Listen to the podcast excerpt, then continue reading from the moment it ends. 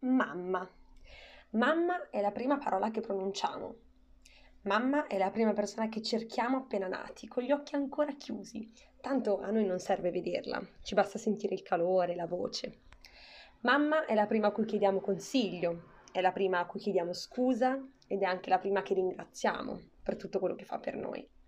È quella che si preoccupa, che ci coccola, che ci sgrida. Mamma è colei che ti cresce, non per forza colei che ti ha creato. Mamma è colei che ritieni tale e purtroppo a volte mamma è anche una persona che non c'è.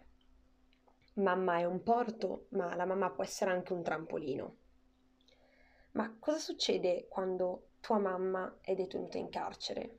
Sì, potrebbe anche essere la tua, un giorno. Secondo le statistiche del Ministero della Giustizia, al 31 luglio 2021 le mamme detenute in Italia con figli a carico, quindi presenti in carcere con loro, sono 23 e i bambini sono 25. Le madri invece detenute che hanno figli fuori sono molte, molte, molte di più. Insomma, stiamo parlando di un gruppo molto ampio di persone.